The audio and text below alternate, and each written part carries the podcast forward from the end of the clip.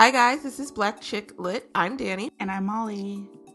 And today we're doing the big one. Mm-hmm. We are doing Beloved Mm-hmm. by Toni Morrison. I would like just to take a moment to sit and like enjoy the fact that we read it and we're done with it. Yeah. We can now say we are black women who have read Beloved. Yeah. that was that was legitimately stressing me out because I was embarrassed to admit it to anyone. oh yeah. Yeah. I told you the story about the, the Oh. professor at my job. Yeah. yeah. He was like, mm, whoa. He was he was very disappointed. So I can't wait to go back and tell him I've done it. I've done what I should have done 15 years ago and read this book. Well, you ask him if he's read this. Could be us, but you playing. I, I would love to see his face. I'm gonna do it. Do it. I'm gonna do him. I'm gonna ask him his opinion on urban fic. Cause like he seems cool enough. He probably maybe not that exact title, Uh huh. but he's probably read some. Sister because- Soldier or something. Yeah, because it's black literature and that's what he does. Yeah. So Well, you All right, ask him yeah. and report back. I will. Our correspondent. Um. So before we get into it, everything good? Yeah. I'm trying to remember if anything was happening since we last talked. Oh, well, the world is still terrible, yeah. but I don't see that changing. Yeah. It's still. It's still crazy. I mean, I really enjoyed Comey's shadiness. That was ridiculous. I felt bad because like I didn't want to root for him because I still don't like him, Uh huh. but like he was out here basically calling Trump a liar, Uh huh. and it was great. I did not appreciate all the uh. Like Roy Blunt was up there trying to cover for Trump's Uh. ass, and I was like, "Can you stop for five seconds?" And just just take a look at yourself. Make the change, Roy Blunt. the change. Look at the man in the mirror. look at the man in the mirror. so yeah, it was it was awkward, and then it just got too heavy, and I like had to take a break. Like, cause I watched it, I had it. Twitter was streaming it live, yeah. so I was watching it live on Twitter, and I was watching for like a good hour and a half, and like it just kept going, and I'm like, yeah. no, com- no commercials. I need to, it's like I need, I need a full break. I did, I like, I need to step away. So I, I did. I stepped away. I think I went and got lunch. So it was a better decision. Yeah. Um. So Well, we watched Baby Boy last night. the Tyrese classic, Yes. baby boy. yes, which I think is a classic. A classic. My boyfriend had never seen it. And he didn't know any like he didn't know anything about it. So it was really interesting to see it through the eyes of someone who had never seen it before. Never seen it. Uh huh. What did he think? Um, he had a lot of questions. We all do. like, was it like why is Tyrese, who's clearly like in his thirties at that age, playing like a young twenty year old? He actually was playing a 20 year old and he was 24 when he Was he? He looks old. doesn't he look old? Taraji, I think, was like 31 and also playing 20. And she looks That's a lot amazing younger. because I I would believe that she was actually in her twenties. right? Yeah. Uh, I can vaguely remember that movie. Isn't it like Friday but with like melodrama? Yes, it is. Okay. Um, so we went on a whole kick. I was sick the other week or so ago, and I went on this whole like um kick on Netflix, just watching like all the urban films that they had. Um, if you need a suggestion, I would highly recommend The Man in 3B. That song has been stuck in my head forever. And I just like looking at those and then going back and looking at Baby Boy, I was like, this really is like like a defining, you know, piece of this genre. However, we want to address the genre. Yeah. like Jody It is really the is. patron saint of fuckboys. Like, it's also like the most like aughts thing. yes, Like everyone's clothes are so 2000s and everyone just like it's a very very well defined product of its time Yes. in my opinion. it's like Like- it just it, it it could only exist then, and I don't think that I don't think that Baby Boy Two is gonna happen. But if it does, then I would. Is be, there I'm sorry, I just had a recollection. Isn't there a scene in that movie where like adult grown man Tyrese is folded up as if he's like and filmed as if he's in the womb? yes, that's the opening. Or am I making that up? Ah, it's coming back to me. It's coming back. you should rewatch it. It's a good time. And Snoop Dogg is in it, and I think Taraji slaps him with a towel Yeah. and tells him to take care of himself. Yeah, it has a real, a lot of really good moments in it. I I may have to go watch that one. Yeah. Um, I spent my time like. Did you know that the Steven Universe album is streaming now? I did. How you? I like did it? that, and I liked it. It's basically everything you've already heard. Yeah. Um, and ballet started again, so I feel like I got some endorphins back. So like the low slide I was going to, I'm coming back up. Like I guess exercise is the natural antidepressant because I started going back to ballet class after like their summer break, Mhm. and I my mood instantly got a lot better. So That's awesome. movement, yeah, movement is good for you, as they say. Yeah, I felt um I felt like really down at the beginning of this week. Like I was just really tired and dragging. And then I I went back to coffee. Just like an obscene amount of coffee every morning. I remember I like strolled into the office. I was saying hi to everyone. People were like, "Oh my god, Molly! I feel like I haven't seen you in like three days." And I was like, I got those stimulants. "I got those stems back." So you know, we all Uh, have our little things. We're gonna bring you back down because we read Beloved. Yeah, yeah. I would like to say as ten, and when I say this book is bad, I do not because I'm going to say this book is bad and terrible a lot through this episode. I feel huh. I do not mean it is a bad piece of literature. I gave it five stars on Goodreads because, of course, I did. I just mean it makes me not happy. Yeah. and it's heavy. It is It is, yeah. there's no real levity in it.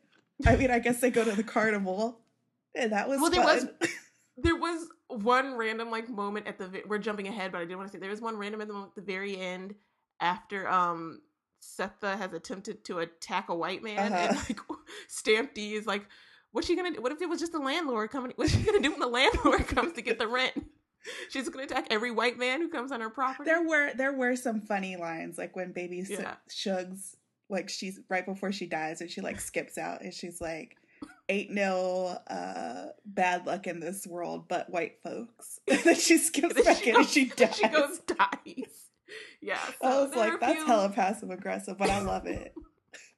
the original Shade Master. So yeah, so there are a few moments, but for the most part, it's not a bright, cheery book. Yeah. We're still gonna try and make our way through it without. I brought alcohol. Apparently, it's too early for Molly to drink, which never bothers me. But um, because it is only like one p.m. where I am. yeah, so it's like 11 here. Yeah. So I'll drink for both of us. Okay. Um, so yes, so let's just get to the basics. It was written by Toni Morrison in 1987. This book is as old as I am, so now I really feel bad for not having read it. I don't know. I thought it came out in the 90s. I realized as I read this, Uh-huh. I was conflating a lot of things with the movie. Like my Oh. Fear, like the reason I was so hesitant to watch it came from like trailers I had seen of the movie, and I really didn't know that much about the. Even though the movie clearly the movie's about the book, I didn't know much about the book on its own Mm. apart from the movie. Mm. Like I definitely pictured Danny Glover, like Paul D, like the whole time. yeah. So it is what it is. So it won all the awards, Pulitzer, Mhm. American Book Award. It did not win the National Book Award Hmm. for 19, 1987. Did not win the National Book Award. Interesting. It was a it was a finalist. I don't know if it was a long list finalist or a short list. I probably could have googled it, but Yeah. I didn't. So That's interesting because you always see it on list of like the greatest like American books ever. Like whenever there's a list, like oh these are like the seminal this is the American canon. Like Beloved is almost always on those lists. And with good reason. It was it was just an amazingly written and put together book. well crafted. Very yeah. well crafted. I'm I'm trying to see like National Book Award winner for 1987, just to see what beat out Beloved 1980. Ah, not 1895. 1987. It was the making of the atomic bomb, Paco's story. I haven't. Oh, there's two. What? Hold on. Give me a second. Usually we save this messiness for the bonus episodes, but I just needed to see. Um, it was definitely it was shortlisted as a finalist, but yeah, Paco's story one. Is that the one about? No, never mind. So yeah, I haven't heard of this one. I one. haven't heard of this either. Nonfiction? Do they do fiction and nonfiction? I I believe so because um that one guy's book Stamped from the Beginning, which is a nonfiction book, was a National Book Award winner. So there is a nonfiction. Um, yeah, the making of the atomic bomb was the 1980, 1987 nonfiction award winner, and Paco's story was the fiction award winner. Oh, okay. Yeah, and Beloved was it did make the short list for the finalists, but it did not win. I see. Yeah, I haven't heard of Paco's story either. Oh, here we go on Google. Critics Notebook. Did Paco's story deserve its award? 30 years later? Is that a 30 year old article? Or is it like. It is from- actually a 30 year old article from the Times. Let's see. So, okay, so maybe there was some discussion about it. Oh, then, members of the literary community had widely regarded Toni Morrison's novel Beloved as a virtual shoe in for the prize.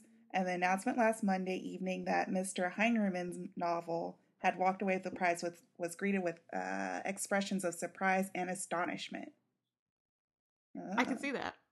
It's like if the Underground Railroad hadn't won the National Book Award. Yeah, And like it was expected to sweep everything. So interesting. Oh, they got all these theories. Mm. we may have to share that article. Yeah, okay, I'll I'll save it So somewhere. bookmark that one. So, um, before we can get to discussion, we're just going to go over synopsis. Look, I'm never that confident about my synopsis. This one even more so because, like I said, this is this is literature. But we're going to go in so we all know what happens. These are the bare bones of what happened in the book. I'm not giving a spoiler warning because this book is 30 years old, and I'm sure most of us listening already have some idea. Yeah. But I guess that just counted as a spoiler warning, so whatever. So here we go. The house at 124 Bluestone is haunted. Sethe, a former slave, and her daughter, Denver, live alone in the house with the ghost of Sethe's dead baby, who is posthumously named Beloved. Her mother-in-law, Baby Suggs, has died, and her two sons, two other sons, have run away. One day, Paul D, a man Sethe knew from years as a slave at a place called Sweet Home, shows up and quickly becomes a part of the household. Denver feels some jealousy at the affection Sethe is showing Paul D, but after an evening at a carnival where the family is given a hesitant greeting from the community, she begins to warm to him. That same evening, a mysterious woman wearing an expensive black dress and stolen shoes shows up on their front door. She stump. She says her name is Beloved. Beloved is desperate for affection from Sethe. She wants her attention, and once more, she wants her stories. Beloved's constant request for stories forces Sethe to relive the horror she relive the horror she experienced the past 18 years. She experienced and has spent the past 18 years trying to forget. Sorry, y'all, running through this. Denver, who is desperate for Beloved's affection, soon finds herself on the outside, watching as her mother, to, mother and Beloved grow co- closer. And Paul D, who begins having sex with Beloved, which was a complete that threw me for a loop. Soon finds himself getting pushed further and further away from the family, and eventually. Oh wait, I'm jumping ahead of myself. One day, the old man who helped Seth and her children escape slavery, who goes by the name Stamp Paid, tells Paul D the truth about what happened to Seth's children. That one day after she escaped, her old master found her and her children at the house on 124 Bluestone. Desperate to keep her children out of slavery, she attempts to murder all four of them. Four of them. Her older, quote, already crawling baby girl is the only one she successfully kills. Horrified by what he hears, Paul D moves out. Alone in the house, Sethe and Beloved's relationship grows even more unbalanced. Beloved eats and eats, growing bigger and bigger, while Sethe appears to shrink in on herself. Denver eventually leaves the house to seek help and begins to know to get to know members of the black community. One morning, while waiting for a ride to her new job, a group of women show up at 124 to drive away Beloved. Before they can act, however, the white man who was hired who has hired Denver shows up and is nearly attacked by an ice pick wielding Sethe, who is triggered by the sight of him in the yard. Beloved eventually runs away and is never seen again. Paul D comes back to Sethe and Denver begins to work and support the family with a newfound confidence. And that's that's the bare bones and I'm sure there are a lot of detail. There are a lot of things I left out because it's just I'm not Toni Morrison. I can't even sum up Toni Morrison all that eloquently. So, but that's the gist of it. hmm murders her child. hmm Child haunts them. Maybe comes back as a real living apparition Maybe. And is driven off and that's the end of it. This book reading this book made me feel like i was back in high school. I was pulling out all those terms. I was like oh denver is a dynamic character because she changed. She started the book in the beginning as withdrawn and isolated and now she's confident and going out into the world. It was really weird. I see. it was really weird. Yeah. So that's it. Do you is there a plot point that i missed that you want to touch on? Or is there anything that No, I don't think so. Not anything, you know, that we can't get into in the, right you know, larger discussion. yeah this is the overarching Yeah. thing. Um, I had to read Spark Notes and watch a lot of YouTube videos. Yeah, I watched that um uh, Thug Notes that you sent me. And I love the part where he's talking about Paul and his D come to the house and everything's good. Oh, was like... that was the greatest discovery I made while doing this. I found there's apparently a channel called Thug Notes, and it's like a gangster inspired Spark Notes, and it's just videos. And he gives a really good. He like... gave a really good analysis of the characters, which I'm going to steal some parts of. and it's not like because I thought the joke would just be him. Like, no, he's very he says a lot of homies and gangsters, and that's bullshit. But at the end, he in Alan, uh, analyzes the text like any other. I think he has an actual English PhD. I think he does because at the end he's like, "Oh, thanks, you know me. Can you yeah. donate?" So yeah, I mean, you do what you do when you have a PhD in English, right? right. Those humanities professors' jobs are like hard to come by. So. Yeah. so I guess we could just start off with it. Like, what's our feelings about it. I feel bad. yes. I put like on our outline I just put all my fears were warranted. this book was worse than what I imagined and I have no plans to see the movie starring Oprah. yeah, it's like I feel I felt reading it like bad and confused, but I think that that's the mark of how well it's written because I think that the characters felt bad and confused by Beloved's presence like she comes in she's reminding them of all these horrible things. She's like mm-hmm. disrupting their ability to like live in the moment. Like they keep kind of like traveling back to these horror like these horrible things this brutality over and over again because either the guilt that they're feeling or because she has some ghost baby powers um and i think that that was just reflected in the book itself. Like there are several times where you're following the thread of something and all of a sudden you're back to like baby Suggs as a baby and then it's like beloved as a baby and you're going back and forth and it just felt like unmoored sometimes and i think that that's what the characters in the book were feeling too yeah and i also say the way it was written sometimes you wouldn't realize like the horrible things that were happening uh-huh. until like there was a moment paul d is on a chain gang and um I guess like there's a moment where they're like lined up and like the slave master is asking them if they're hungry and it took me three seconds to realize he was raping them. Yeah. And like that was I was like, oh crap, why? And it's just you don't you're just going along sort of not innocently, but you're going along and and you shouldn't really be going you should expect some terribleness, but it sort of like blindsides you. Right. As to what it's like in the terribleness. Right. There was a so. scene where um uh, Paul D can first confronts Sethe, and I know like she's walking around him like in a circle and like yes. saying it, and I thought that that scene was so cool because she's like going around and around and around the ish like the question that he asked her, and she's also like going around him and it's going back and forth between his like utter confusion and her like saying, I really don't want to talk to you about this. Yeah. That was a scene after Stamp paid. Yeah. I guess said like she pulled the newspaper clipping of her story from the paper, which I thought had a great quote was that black people don't make the paper for anything good. Right. So even though he couldn't read it, he knew it had to be something terrible. Right. And so then he goes and confronts her and yeah, she sort of like try she like spins because there's a part in the book where he's talking about how he's spun about and he can't keep her eye on her because she's just walking in circles around him right as she tells the story yeah it so, was it was almost like very like horror movie esque like you can't yes. even like focus on the person or the concept because it's spinning around you. Yeah. The tone, so you're not you may not like this, but the tone reminded me a bit of We Love You Charlie Freeman. Oh yeah. because I read that whole and I thought it was well done there too. The you read the whole book like expecting you're on edge, you're expecting something terrible to happen. And even when it does happen, it's still sort of like catches you off guard. Yeah. So I thought the tone overall was very appropriate. Yeah, it kind of actually now that you say that, it kind of reminded me of Get Out too. Have you seen that?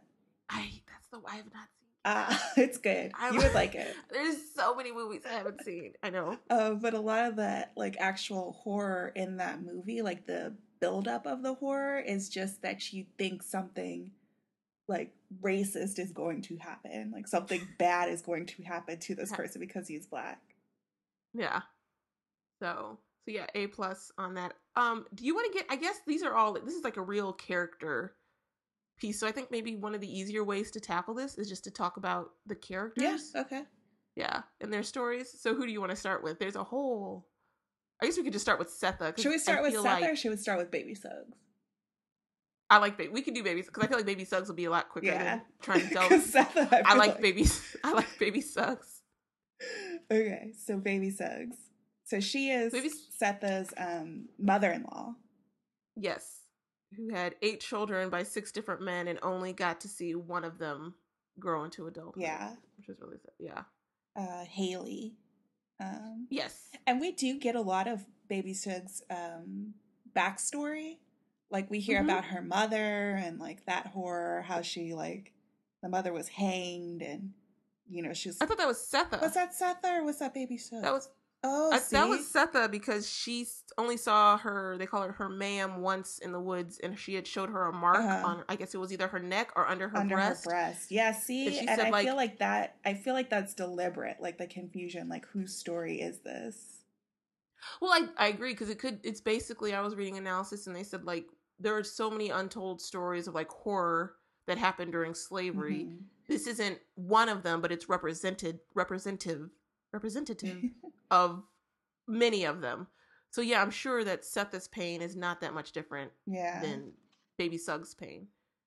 But yeah, I remember that because what it came to me was I read analysis that said, sorry, everything I read, you're going to hear me say I read an analysis. I had to read everything to get this book. But they said um the reason it was so important for Sethe to give her own babies her own milk was because she didn't get that from her own Oh, mother. right.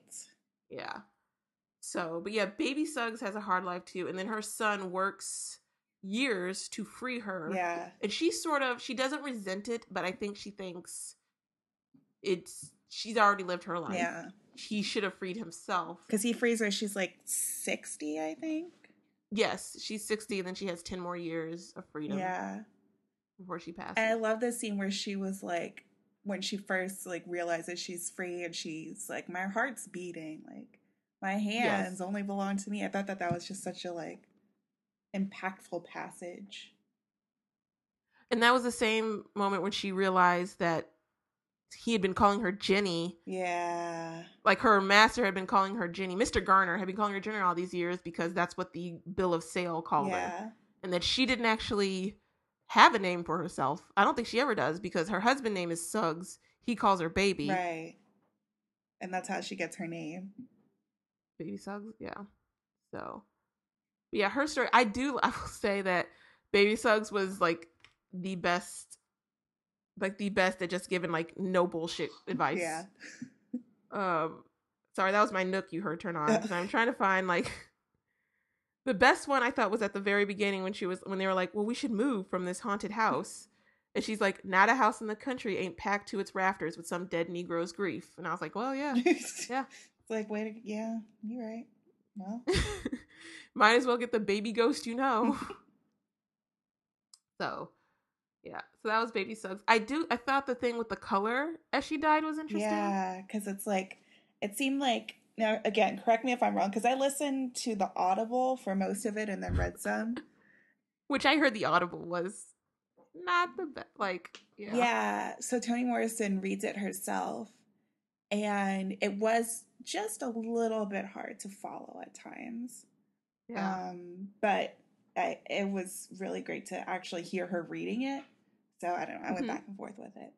But um, I know that Stamp Paid, who's kind of like her her boo later in life, or at least he wanted to be.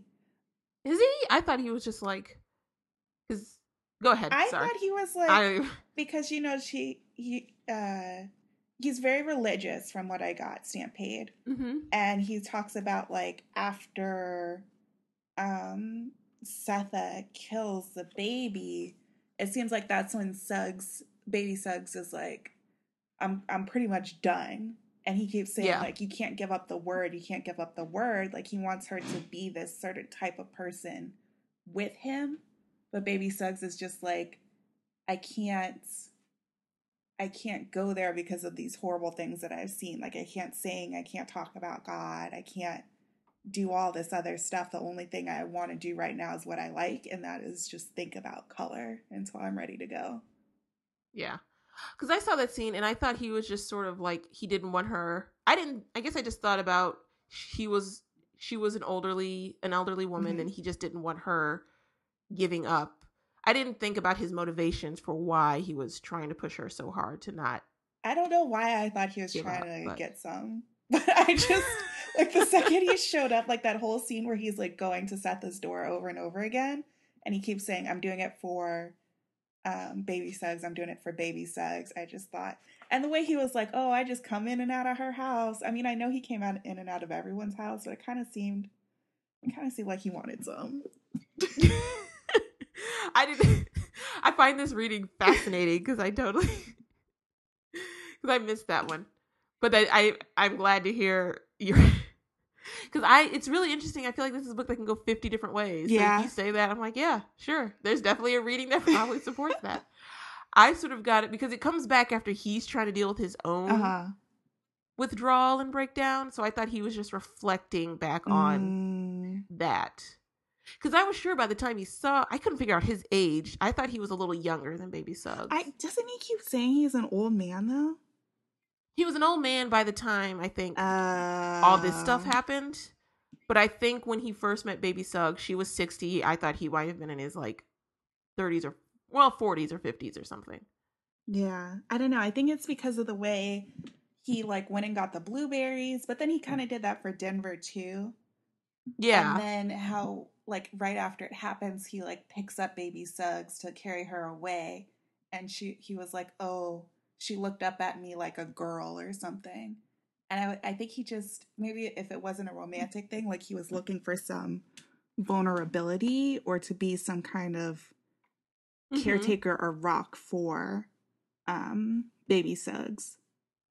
That I definitely get because I feel like he has this need to be needed by the people. Not to say that he doesn't help people out of his own either sense of morality or sense of what's right, but I do think he likes being needed. That's why he felt so.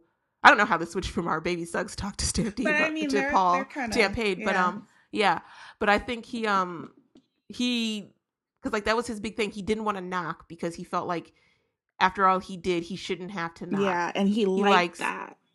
Like yeah. it wasn't just a thing he took for granted. It was a thing that he liked that he could do.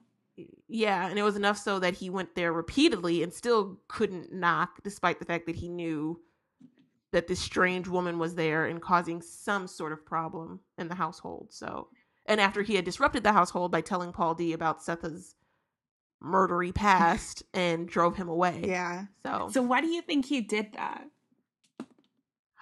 I think well he has a whole like little reflection on that and I Yeah. think he did it because the whole neighborhood I think does not like Sethe and I think he sort of did it maybe to like oh you need to know the truth but also to sort of like bring Sethe down a bit to be like don't forget who you are because it's only afterwards after he's told Paul D and Paul D has left the house does he feel any guilt for it and he feels guilty because he sort of in a way has wronged Sethe and then he even thinks like, "Oh, I've also wrong. He doesn't think about Denver. He doesn't even think about Denver until after he realizes the wrong he's done to Seth. Right. So I think he sort of did it. The whole community sort of does not like Seth. I think they think she's too proud, and I think they think she's too that she thinks she's too good for them, and so they do not like her. Which is they touch on this. This is one of the reasons why no one told the house that the white men were coming Right. when she and her babies were there. And I kind of like that that could be read as you know, just like just an actual like grounded distrust of um of uh Sethe, but then it also kind of plays into that supernatural part too. Like, oh, because you know you see in like horror things there are always bystanders but they usually don't help. Like they just kind of like witness the horror but they that's kind of like a trope like oh you know you run up to someone for help and they're like oh i don't see anything and then the whole like Right. um like there was just this cloud like beloved put this cloud over everyone where um uh Stamp Paid who's usually so courteous of everyone else doesn't even think about it he's just like i just have to cause like my part in this chaos is just to show um Paul D this clipping and I don't even know why I did it. I didn't even really have a reason to and when I think about it I probably wouldn't have done it, but beloved Yeah. wants so much control over everything that it's almost like her spirit is forcing him Oh, to yeah. to you know build her up and get Paul D out of there. I didn't consider that. Yeah, that's a good interpretation too. Because she does want Sethe. Beloved wants Sethe all to herself, Uh-huh. like repeatedly. So she is really creepy in the movie. I watched some scenes on YouTube and it's like I don't know the actress who plays her looks familiar. I can't place her. But she like speaks in this really like slow, halting way and it like kind of it like grates on my ears. So it just really adds to the whole horrible. Yeah. So, um, there was something else about Paul D. I wanted to say, or I'm I keep wanting to call him. I keep wanting to call Stamp Paid Stamp D. Oh. Um, but Stamp Paid. There was something else, but I it's it'll, it'll come to me when we get to it. But um, oh. Denver, I think he had um. That's what I was gonna say. You said that he was really drawn to Baby Suggs. I felt like he was really drawn to Denver. Yeah. He, prote- he was the one who kept he's the only reason Denver was alive. He's the only reason Denver survived her mother's attempts to kill her children because he grabbed her right before she was gonna hit smash her head against a wall. Yeah. And so I think he feels like he that drew some connection or he feels like he owes something to her. Because you're right, when he goes and gets those blueberries, the first thing he does Is he takes Is two and just sticks pops one- her mouth. yeah, puts it in this baby's mouth and they're like, She's too little. So Yeah, and it, I think he, it came from like he was like, "Oh, I was like the first one in the community to see Denver that's right, yeah. because he sees her when she's so little." And I think that kind of like again waken, awakens that I want to be the savior, I want to be the protector in him to have this little baby. Yeah, because remember Ella's like, I wrapped that baby, and then he goes like, No, I wrapped that baby. which ma- which makes it so interesting that she that Denver is the last one he considers um after he's when he spills yeah when he spills the beans and he even acknowledges it's good for Paul D to be there for Denver because he's been getting her out of the house and he was like the last kind of normal person who she interacted with. Right. I would like to say on the side that the Ella character may be my favorite. she puts up with no bullshit. See, she, she sort of disowns Sethe after killing her baby, but then when she thinks that this baby has come back, she's like, nah, the past is in the past. right. If you want to haunt her, you leave it on the ghostly plane. You do not come into the real world. She's like, uh uh there's a time for ghosts. and she's like, we gotta go do something about it. And then you learn she killed her own baby. Yeah. So it's like, I thought Ella was an interesting character. Yeah, she was. But I just love that moment. Like I think I highlighted it too because it was so hilarious. It was like there's, but if it took flesh and came into her world, while the shoe was on the other foot, like how dare you, ghost? I was like, come on, ghost. We have an agreement. that seems to be the thing that offended her. Yeah, not that there was a ghost, not that anyone was killed. She was like, Ghost, you know you're not allowed on the couch.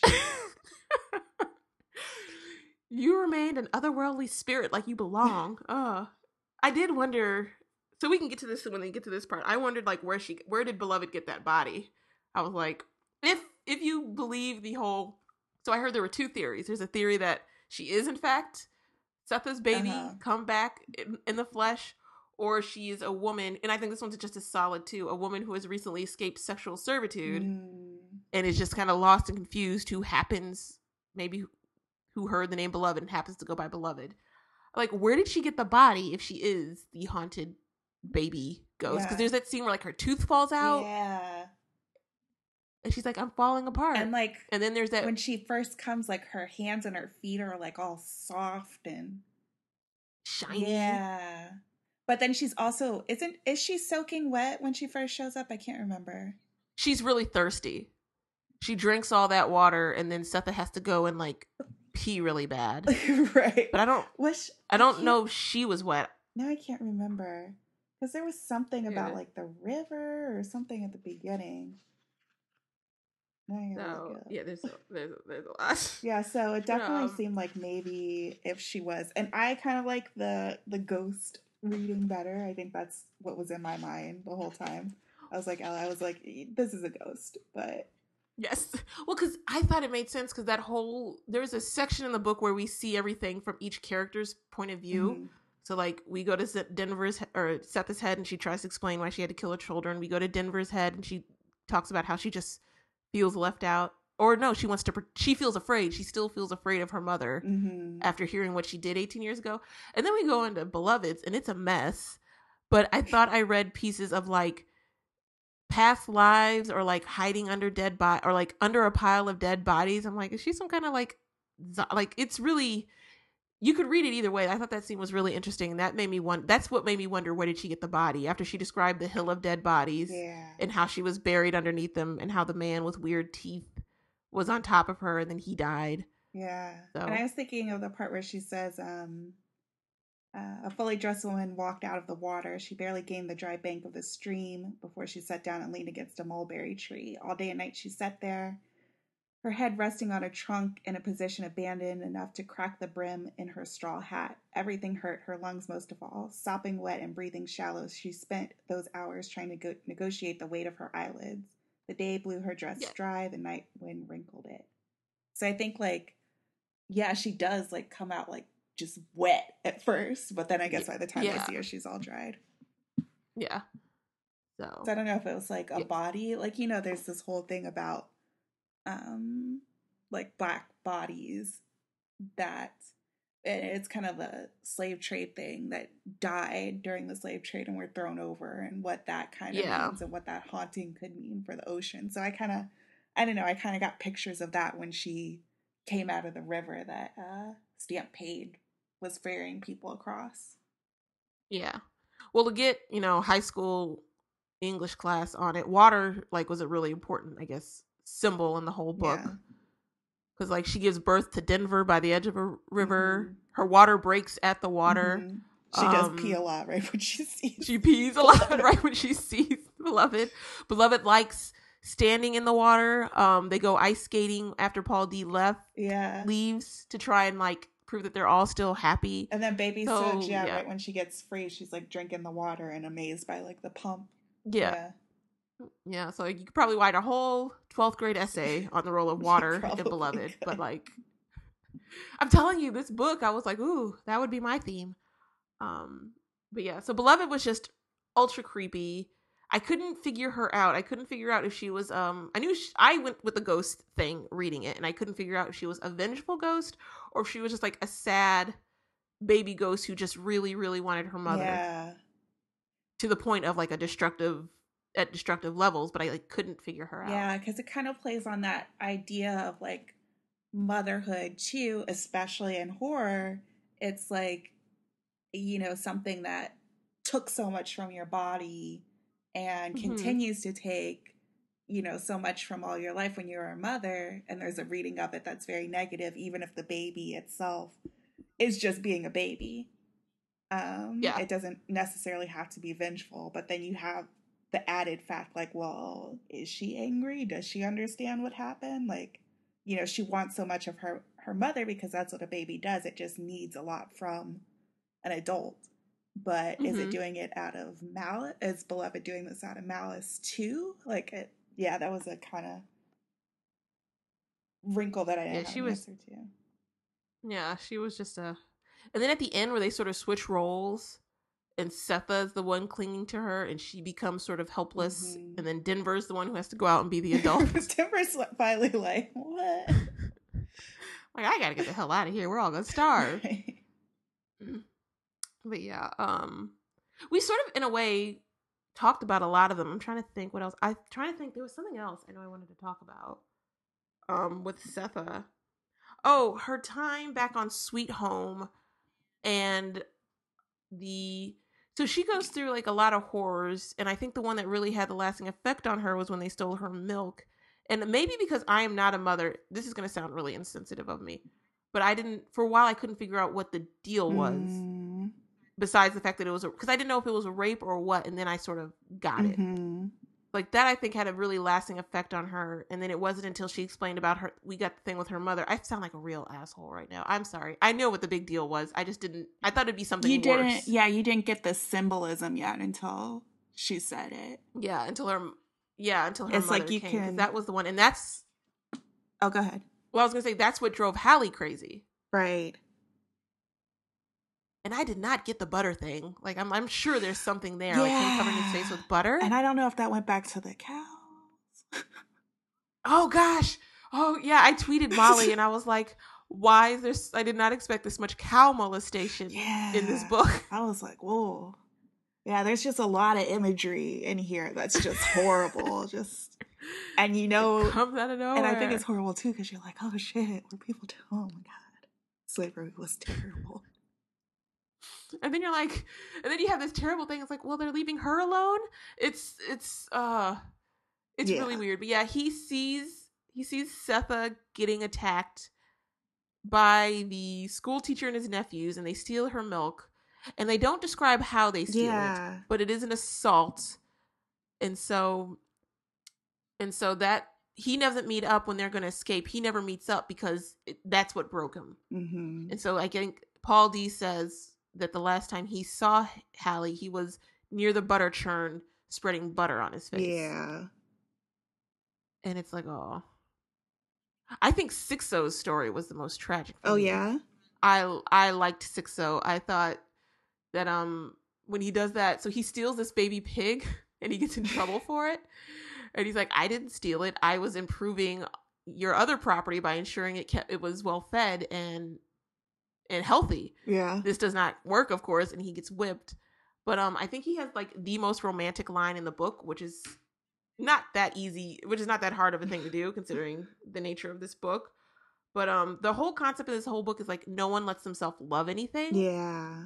like like paul d says like he only loves he picks really small little things like a star in the sky and sethe says she didn't even let herself love her children fully or she didn't realize how much she loved her children until she was free and she could love them but sixo it seems like does not think that way because he will travel 30 miles to see this woman that is named the 30 mile woman and so on the night when they're trying to, it's like on the last page of the book. And I guess I don't know how it comes up, but I guess Paul D is just remembering it. Sorry, and now I have to find it. Paul D is remembering it, and he says when he's trying to describe how he felt about the thirty mile woman, he goes, "She's a friend of my mind. She gather me, man. The pieces I am, she gather them and give them back to me in all the right order." Which is sort of like considering all the stuff they must go through and all the stuff they must have to deal with is a lot. Yeah. Yeah. It So- actually reminds me of um the part where Paul D is leaving Sethe and she w- she was like, "Oh, you know, he like grabs his hat. He's like set dinner out for me." And um then he goes and she's like, "Oh, that's really sweet." Like he doesn't he thinks that um if he tells me he's leaving or if he doesn't love me, that will break me even after everything I've been through. And she's just kind of Yeah. like, "Yeah, I just if you go, you go." And Paul D is like so breaking broken up about it. Yeah. I feel like she's been through so many horrors that she can't really. Yeah, she. It's just Do you think she's sane at the end of the book? no. I was trying to figure out because she's a lot more stable. Sane and stable, I would say, are not the same thing. She's a lot more stable at the end of the book than what I was expecting, especially after as soon as she picked up that ice pick man at the end of the book when she picked up when they mentioned when Toni Morrison mentions that she has an ice pick in her hand, I'm like, she's gonna go after somebody again. Damn it. Yeah. But at the end, yeah, after that has happened, after she's attempted to attack someone for a second time, she's she, I still I'm like, "Oh no, she's to she's not well." Yeah, I think that she probably like broke when she sees school teacher coming up for her and she's talking about like Yeah. hummingbirds like stinging her and Yeah, that was interesting. yeah, I thought that that was the point where she broke beyond repair kind of. But I think the difference is you know, the first time she doesn't have community around her, like no one really steps up to help her except for baby Suggs a little bit. Um, and she can't she can't function. She has no stability because she has no people around her. And at the end, all you know, Denver gets all the women together and Paul D comes back and Denver is supporting her. So while she's not she's broken again and she hasn't ever really recovered, there are people at least who can help her because they understand like some of the horrors that she's been through and they can prop her up through it. Yeah.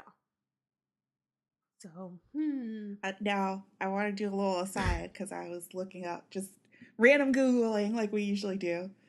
and I saw this list of um, 11 haunting facts about Beloved on Mental Floss. Oh, oh no. But the interesting one is um, number seven when Beloved didn't win the National Book Award in 1987, fellow writers protested. Did they Yeah, really? So it says after the snub, 48 African American writers, including including Maya Angelou, Angelou, not Angela, John Edgar Wideman, and Henry Louis Gates Jr. signed a letter that appeared in the New York Times Book Review. For all of America, for all of American letters, the letter addressed addressing Morrison read, You have advanced the moral and artistic standards by which we must measure the daring and the love of our national imag- imagination and our collective intelligence as a people. So that must be that letter from earlier. That's interesting. I did not realize when I skimmed over that little didn't win the National Book Award thing that there was a whole There's a whole history. there was a whole scandal under that. Yeah. interesting. But I could see it. Um it's nothing new. honestly. Right? It's like, oh, hey, here we go. Black excellence. Meh. Yeah. So, um uh, I the more I think about the idea of beloved, I just want to throw this out there because we didn't give it too much Uh-huh. talk. The idea of beloved being a woman who was locked away and who somehow got out. Mm, The more I could see that being a valid one too because we know in the book that this happened because it happened to Ella. mhm. Because Ella talks about she has a way she refers to it, it's like the lowest yet. That's how she'll refer back to it, and that's how she compares terrible things in her life.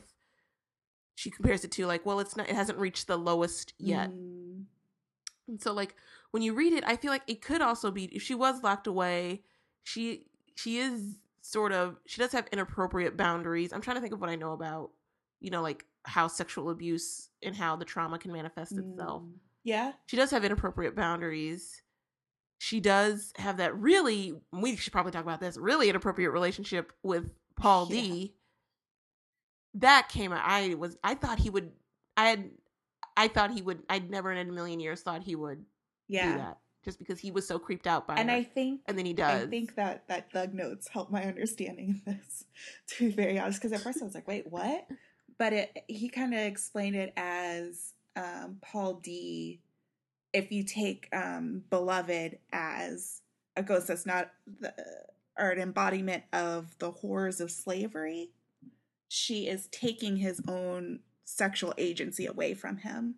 Like this is someone who he's completely not interested in. He's happy with Sethe but because he doesn't have ownership over his own body, even sexually so, that's why he sleeps with her because she's doing it to him, like almost like a rape, you know?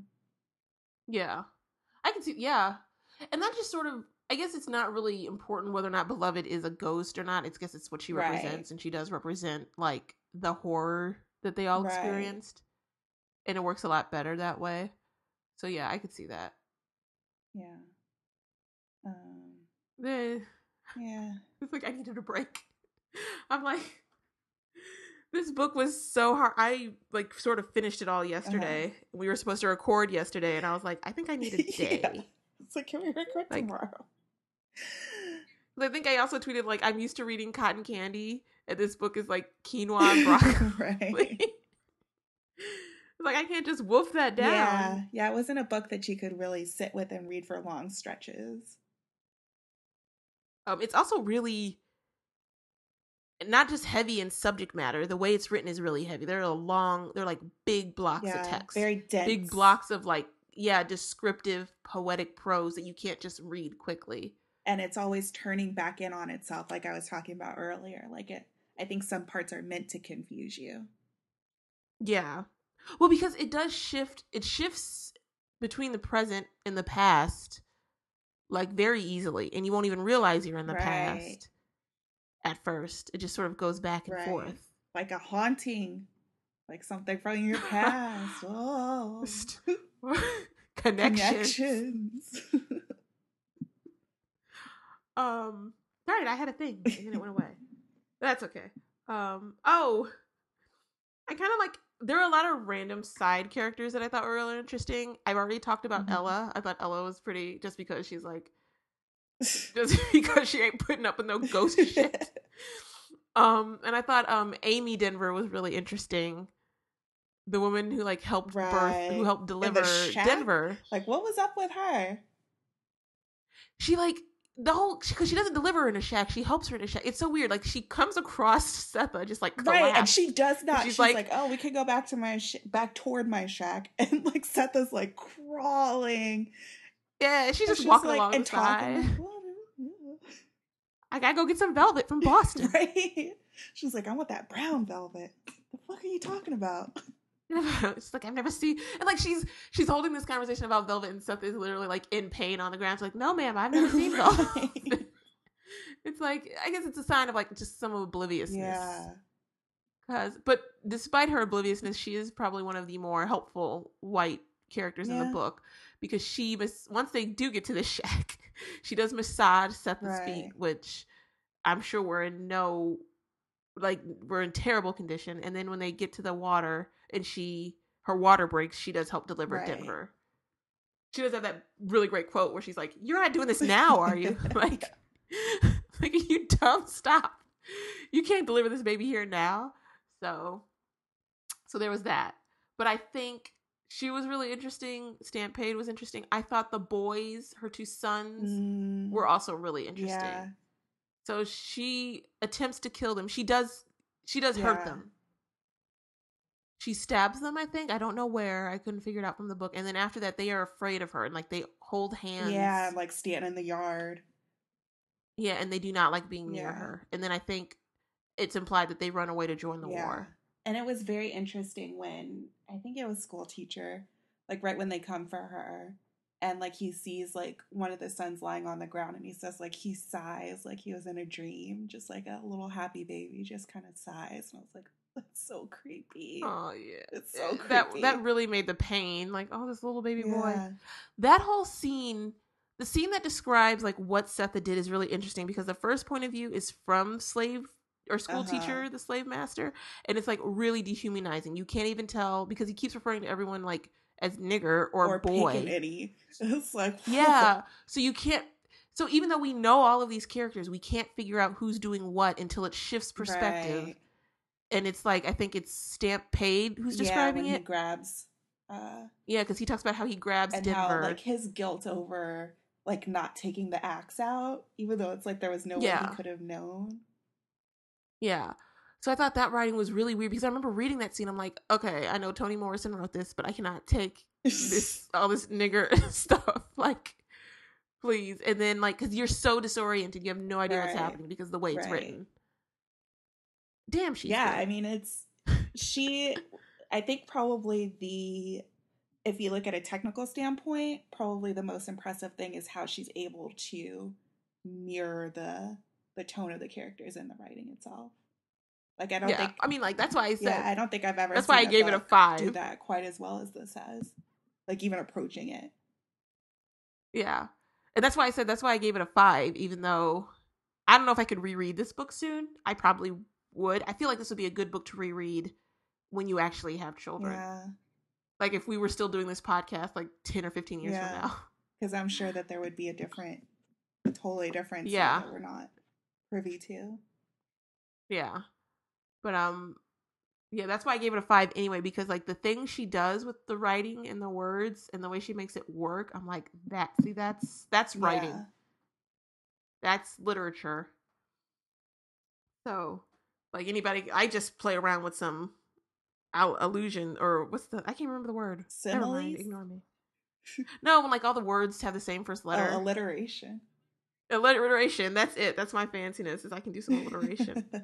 this is a master class. yeah. This is great. So, I will say though, it did lose me at one point, and I had to go read like again Spark Notes to get it. After we get the three chapters that are each their Mhm. perspective, and then there's the one chapter that's like the chorus of Mhm. perspectives.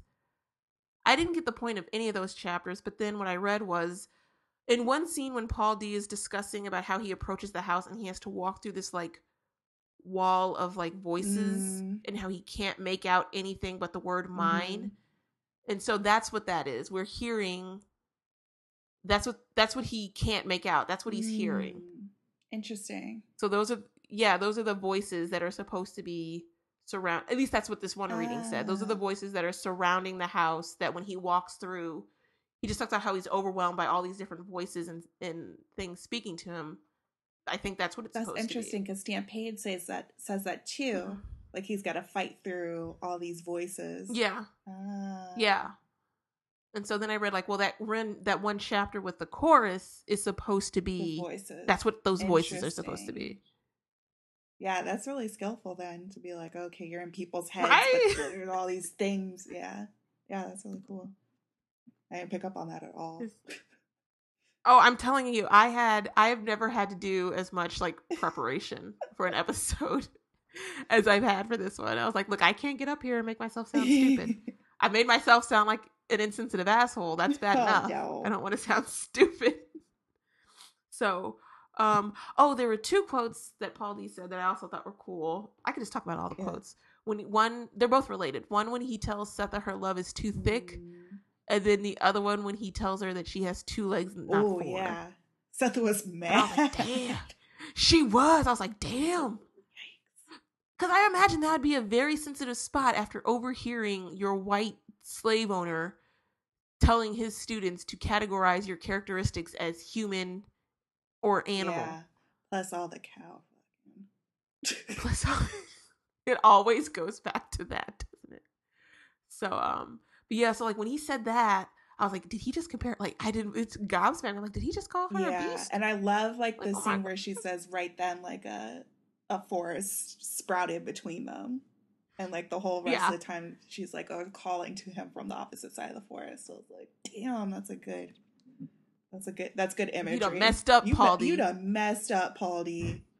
You thought you beat that baby ghost, like threw it out the window or whatever, but you just made her mad, and now Exactly. you're out in the forest in the church or in the basement of the church drinking. drinking. Um oh, I thought so another thing. Sorry, if you have a thing you want to talk about, No, let me know. I just have things that keep popping up into my head. I also like how I guess it's Halle before he goes insane. It's when they're discussing how they're gonna Mm. leave. He sort of says he doesn't see any difference between Mr. Garner's type of slavery Mhm. and the school teacher's type of slavery, which I'm glad was sort of brought up because it's sort of um not implied, but it's sort of well, I don't Gar Mr. Garner, their previous master, is a very sort of like I guess radical kind of slave owner. He lets them learn how to figure, he lets them learn how to read and write, he asks their opinion about things, he calls them men and blah blah blah and all this other stuff. And then he dies and the school teacher comes on and he is more he's crueler. He and he's just he's what you think of when you think of a slave Right. owner. And so Halle sort of goes I guess there were a few slaves who were sort of I guess not I guess you could be lulled into a false sense that, you know what, things aren't that Mhm. bad. And so he's talking with Sethe one night and she, he just straight up says, "Is like I don't see any difference between Mr. Garner's type of slavery Right. and and school teachers type of slavery." And I'm glad that was sort of Said. made explicit. Right. Because it's like, too, when Baby Sh- gets freed and she's like in the house with the, the Scottish people. I couldn't remember if they were Scottish or not. The brothers. They were they were Scott. I was like, is there some secret history of like Scottish abolitionists I need to look up because this is like the second or third book. and um, she was like, uh, at first, I mean, I thought it was devastating when she thinks she's going to get some money, and they're like, "Oh no, you'll just fix shoes and you'll live there, but we're not going to give you any money." And she's like, "Oh," and then she's kind of looking at, um, uh, oh, I just lost his name, and you just said it, Mr. Gardner, and um, she's like, he's like, "Oh, all benevolent," and you kind of think she's going along with it, but then right at the end, she's like, "But she's he still has my son." And he'll be like Yeah. paying me off long after I die. So it's like, you know, this kind of double double sense like oh yeah okay Yeah. but it's it's still evil You're still benefiting from this really bad Yeah. system. Yeah. it's like you are still evil I forgot they were Scottish. i don't know why that that's so funny. I was like, because like all we've done lately is read about random Scotsmen. And you were reading that one book by the one guy that was super Yeah. Scottish. We're gonna have to research this. But yeah, um it, that reminded me sort of of um um have you read the invention of wings I haven't. it's uh slightly relevant because it's it was an oprah pick but it's about these it's it's about these two real life sisters whose name grimke i think they were the grimke Mhm. sisters and it's a fictionalized account of how they grew up and they sort of deal with this sort of thing where they deal with it more directly where they she is an abolitionist both the sisters become abolitionists but they are also the daughters of really wealthy slave owning like industrialist. Mm. so eventually they have to like reconcile that and they try to make it right but it was interesting it just so- it dealt with that same issue but in a more direct Yeah. approach if you read that one i heard do not buy the oprah enhanced version because apparently oprah does not shut up she has notes all in the book Oh, and people are like i don't care i just want to read this story Yeah. And it's I, what do you think of Oprah's movies? Um so did she co-produce their eyes were watching god Did she? I don't know. was that a Oprah thing? I feel like Oprah, and I mean this in the nicest way possible, can sometimes be given to sentimentality. I was gonna say the exact same thing, and I was asking because I haven't seen Beloved, but I was thinking there is no sentimentality no, in this book. So I was No. wondering like how how Oprah's aesthetic, like you said, is sentimentalizing would mesh with this. I mean just look at the the poster for the movie.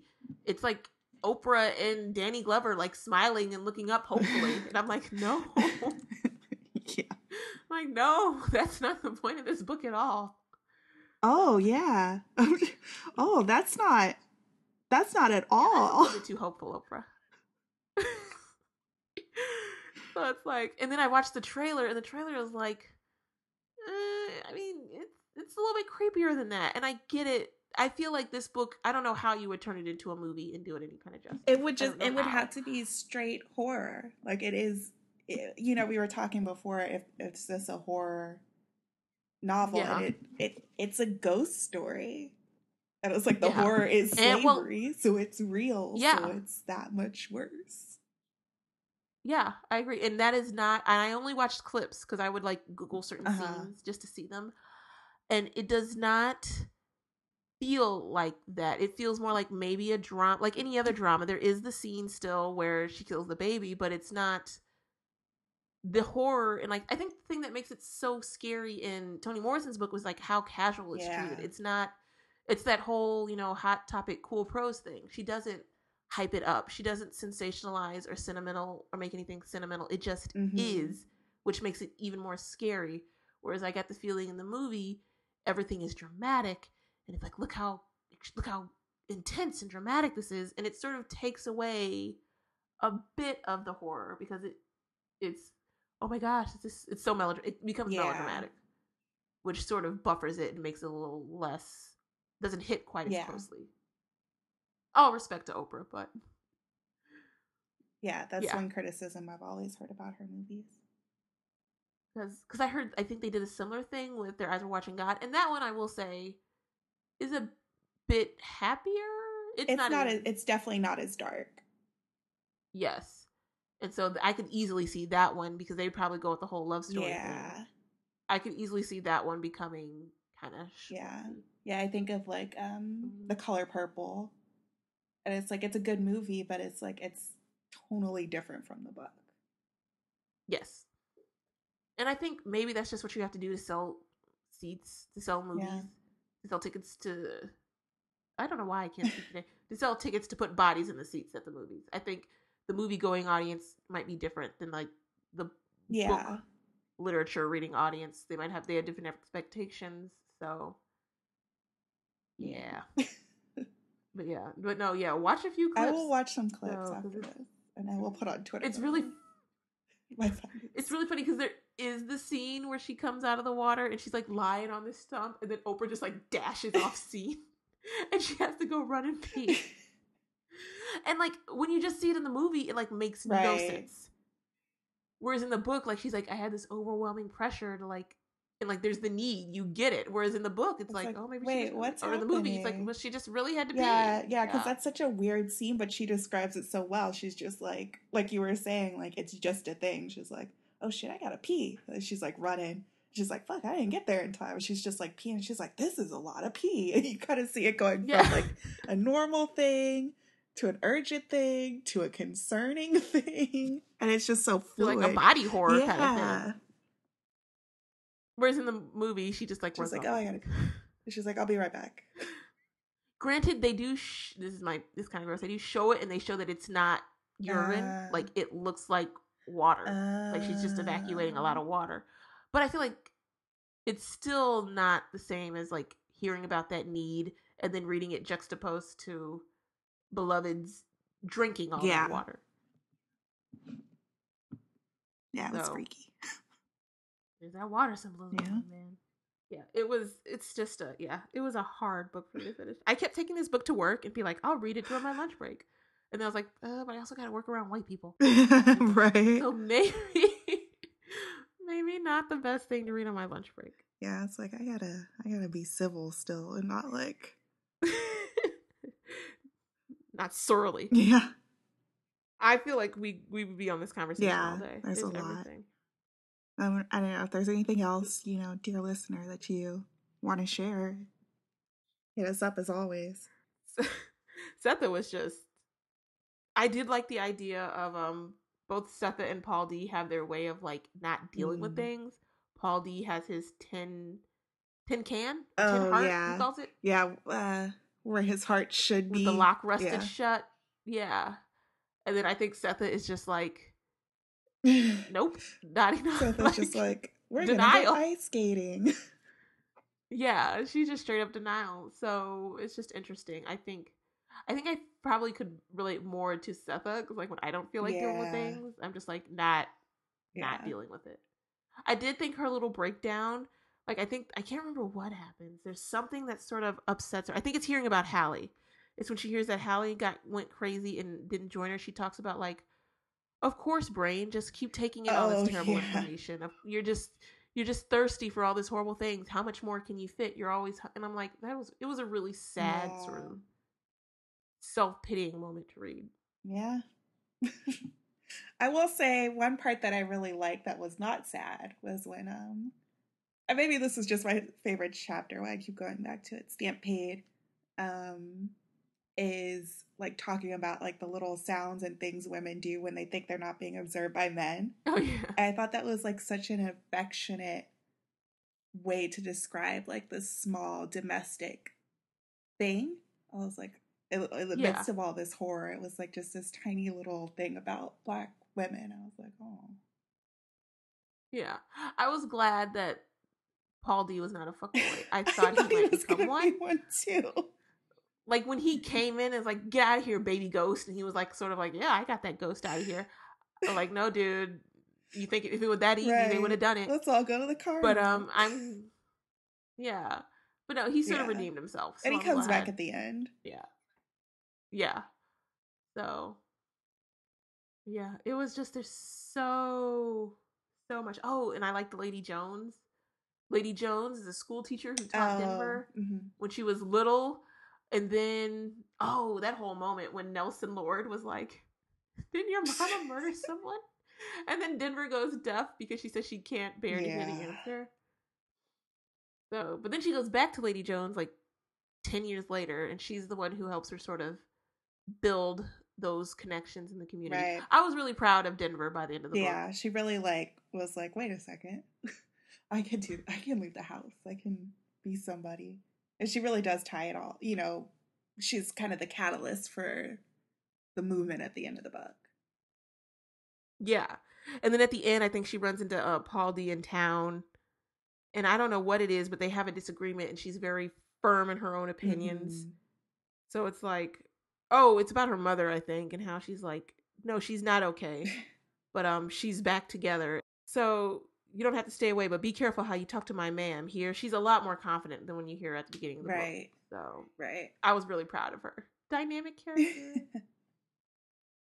So, yeah, that. I think that's about as much as I can, yeah, can talk about Beloved today. It was. I'm glad I'm finally read it. Like I was so happy when I got to mark it as read. yeah. I was like, boom! Now I got to figure out what other shameful book I should have read by now that I need to get off. Pride and Prejudice, probably. I haven't read that one. That was that's actually a pretty easy read. Is it? Yeah. And I don't feel as like like I should read that one the way I should have read Beloved. right. like uh, black girl, you should have read Beloved. Yeah. You can read Pride and Prejudice. It's okay. Yeah. Um, Well, okay. Would you recommend this book? I would. I think, especially just to study the way that she uses words and the way she uses literature, and then just to learn a bit more about like our own sort of America's original sin, as it were. Yeah. To really get in there and just because I think there's a lot of whitewashing and romanticizing of things happening right now, Mm, and I think Mhm. this it's a very pointed story of like what actually did happen. So yes, I think it's a definite recommend. How about you? yeah, absolutely. Yeah. So I just maybe don't read it as fast as I did. Maybe. yeah, take your. It's definitely a book you have to your take your time with. Yeah. And uh be prepared. That's what I'm gonna have to do with Underground Railroad, aka the book none of us. Right. So oh the Mocha Girl Reads group is reading it. But um Oh, and who who one of our one of our listeners, Arlene Arlene, she "I-" was like, I read it. she called, she was like, "Don't mix me up with you fools. I read the book." And I was like, "Like, yeah, we're gonna have to own up to that." Like, she may be "You're the only one because we got so many people saying they didn't. we did have a lot of people saying it, and you know that's okay. We'll, we'll But I have that, and also Marlon James, The Book of Night Women. Because I heard oh, that one was good, but I also heard that one was pretty devastating. brutal. Yeah, So I'm gonna have to space these out. yeah. you were trying to read an Untamed State too, right? I started it and then I like paused it. Eh, for, You like, are like a glutton. I know, books it's that want to destroy. that one I really wanted to finish because they were making it into a movie soon. So I was like, well, let me Right. read this. And I went and bought it, and she came and spoke where I worked. And I was like, oh, this is neat. She was so funny. And like her essays, she read snippets of her essays, and they were really good. And they're like, oh, let me get this book. Like, it's about kidnapping. Yep. it is not. It is not. It, yeah. That one I may have to start over if I read it again. Oh, because yeah. I think it's been so long since I put it down. Ah, yeah. But yeah. So, yeah, I think we both recommend it. Yeah. So, Definitely.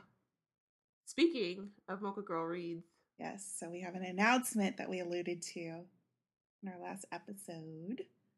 we are going to do a collaboration to celebrate our one year birthday anniversary. Yeah.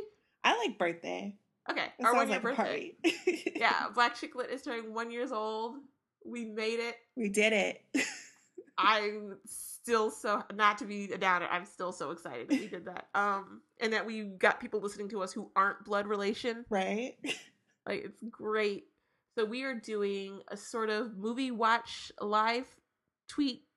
Tweet along, read Yes. along with um, Mocha Girl Reads. If you don't know them, they are a book club. They have several chapters all across the state. Uh, not state, all across Country. these states. Okay. these United States and also on the internet. Um, so we, you know, they've always shouted us out since the very beginning, um, have been directing people to us. Um, so we are going to do a collaboration where we're Return going to the love. return the love, spread it around. Um, what we're gonna do is um, pick a book. Um, we're we're going to um, talk about how we're going to pick the book in a second, and then we're going to um, watch the movie adaptation of that book, and we're also going to have um, the founder of Mocha Girl Reads on a bonus episode in between. So Woo! lots of stuff for the summer. whole- yeah, it's a whole celebration. Yeah, a whole celebration. Um, so, Danny, do you want to talk about the options for the book and how we're gonna do the poll? So yeah, I think we've decided we're just going to do a Twitter poll and we'll pin it to the top. And the four options we picked, we wanted things that people could get to easily. Mm-hmm. So our four options will be Queen Sugar by Natalie. Brazil. Brazil, yeah. I already mis- messed it up. I'm sorry. Yeah, How and we Stella would. Co- oh, go ahead. Oh, How Stella Got Her Groove Back by Terry Mhm. McMillan. Waiting to Exhale by Terry McMillan. And Think Like a Man, which I believe is by Steve Harvey. Yes. So, So- um, pick the one that you would be most interested. You know, if you've read it already or you have some idea, of course, you don't have to read it. If you don't have the time, we're going to do a month in between um, announcing the book and then actually doing it. We'll talk about the Yeah. timeline in a bit. But pick the book that you like, pick the book that you have access to, and Pick the one um, you just think would be funnier. that you think would be funnier. Yeah. If we do Queen Sugar, I think we'll either do like the first episode or the first episode of the second season. I don't know. We can talk about it. yeah. Um, but the others, obviously, we would watch the movie. Yeah. So, and then we would schedule a day where we would watch it and everyone could just sort of live tweet it. Yeah. So, I think tentatively, um, and I'm getting out my calendar because. We got a lot of dates floating around. right. It was so much. Um, let's see, and Danielle, correct me if I am wrong, but um, uh, let's see. So we are going to we're announcing it this episode, which will come out on June 14th. June 14th. So the poll is going to go live June 14th. I think we're going to keep it up. Um, I don't know. I'm open to July. So let me go to the Yeah. right. So this is going to come out June 14th. That's when the poll will come out. And we'll keep it open until um, probably the 23rd or 24th of June when we do our Yeah. next recording. Then Yeah. we will announce the winner on the 28th. Um, that'll give you, So the next episode. yeah, the the following episode. Um, we'll we'll announce who won the Twitter poll. That'll give you, and then we'll all start reading the book. Um, I believe that we will have our bonus episode with Mocha Girl reads. Um, that will come out the twenty sixth of July. Um, so that gives you a long time to read the book. I think I'm gonna go and actually go to the meeting. Mocha Girl reads August yeah, you got to report back. Yeah, yeah. So I'll report back on that, and then we will actually do the tweeting. I think early August we have it set for. Yes. So I think the first weekend in August, probably first or second weekend. So we'll put all these up on the website and on Twitter, so we, you know, you have. Yeah, I don't um, feel you have to keep all keep track of this. right. Obviously, I had to look at two calendars to read it, but um, yeah, we'll get all that out to you. But in the meantime, think about which book you want and um, just look out for the Twitter poll. Yeah. But we still have regular business. We still do have regular business. fancy business. we have our next bonus episode Yes. where we asked, I think you your uh, boyfriend had a good question. I thought that was great. Yeah. Your favorite adaptation of a book into another medium. Be Yes. that TV show, movie, Interpretive book? I don't know. dance. interpretive dance, song, musical. Musical? The True. Color Purple musical is coming here, and I want to see it. So we just want to know, like, and then I guess it'd be good to know why you thought it was so successful because we always hear, "Oh, the book was better." right. So, what is your favorite adaptation, and why does it work? Yeah. If you can fit that in 140 characters, you could do Yay a for you. you could do a screenshot. Sorry. so I'm looking forward to that one because I've been thinking about that one on mine. I'm like, huh, what would I say? I feel like I have a couple. oh yeah. So- I haven't thought of one yet. I guess we have Um, time. Yes. Well, I was gonna say I think um Black Pan- like the um this I would say one more literate, but the thing that first came to my mind was the Civil War comic because I read that in preparation for the movie. It was terrible. The movie was much better. Wait, which um, Civil War? Uh, um, Marvel Civil War. Uh, it was terrible, and I thought the movie was better. I will come up with a more literate answer for the next Yeah, for I the mean real that's one, good. but it was really bad. So Yeah, I didn't read I- Civil War. And I was like, this is why I don't read comics. This is kind of silly. Um, so that's what we're doing next. And then for our next, do we announce our next book? Do we do that Uh, the bonus episode? we I do that on the forgot Who bonus. I am? Okay. So, but yeah, think on that. Yeah. In the meantime, that's it, y'all. We read Beloved. We finally did it. uh huh. Look at us. Go. we are we are well-read women. Yes. So, oh boy, I have the I have the I bought the hardback copy and it's just sitting on my bookshelf now. Oh yeah. Yeah. So I never I didn't read it. I ended up reading it on Nook. Oh. Yeah, because I didn't. I never realized how inconvenient print books are. like I like to read lying down, and I like to read like at night with just a lamp on. Ah. So I need a lot of light, and I need something that I don't mind if the page like I don't want to have to worry about wrinkling pages or whatever. yeah, that's true. So books, extreme inconvenience. But other than that, um, as usual, rate, review, subscribe. We're on iTunes. Helps other people find it, and it's a free way to support us. yes. Um, and then you can find us on Twitter at Black Chick Lit, um, Instagram, BCL Podcast, or you can email us at contact at blackchicklit.com. Woo! And I think that's it. Oh, and then because we want to make sure you don't think we're creeps, I'm on Twitter at at Danny underscore Lacey. So if you ever res- tweet to us and you see somebody responding from that account, that's me. And then And- Molly, Yeah, I'm M dash one. So Yeah. look out for us. Um, we pop up every now and then. we do. We forget to use we forget to use the Black Chick Lit account. I do that all the time. So, but I think that's it. I think I'm just so glad to be. I shouldn't be as relieved as I am. I'm so glad to be done, and I'm so glad I've. I'm glad I've read it for many reasons, but I'm glad I've read it just so I can be. Just to be done with it. Yeah, It was it was a heavy book to read this week. yeah, yeah. Seriously.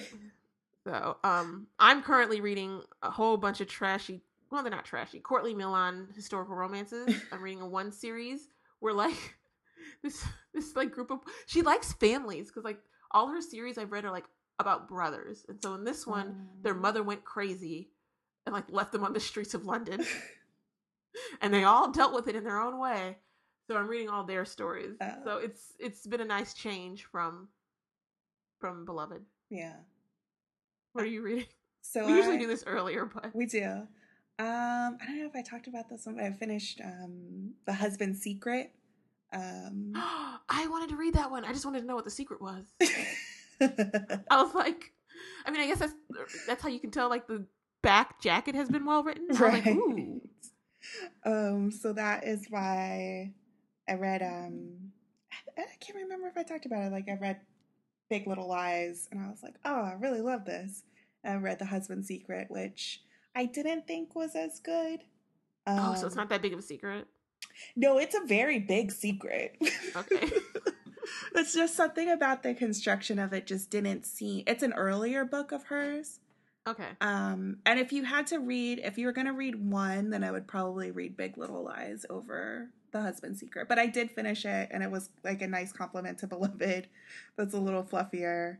Um so yeah, I think yeah, I read all of the. I read nothing serious while reading Beloved. I needed that mental break. yeah. Yeah. So, alrighty, I am excited. We did it. We did it. Thanks for joining us, guys. Yeah, we'll talk to you um in 2 weeks. Yay! And I finally understood what Molly says when she says that. We finally got our timelines together. right. Bye. Okay, bye guys.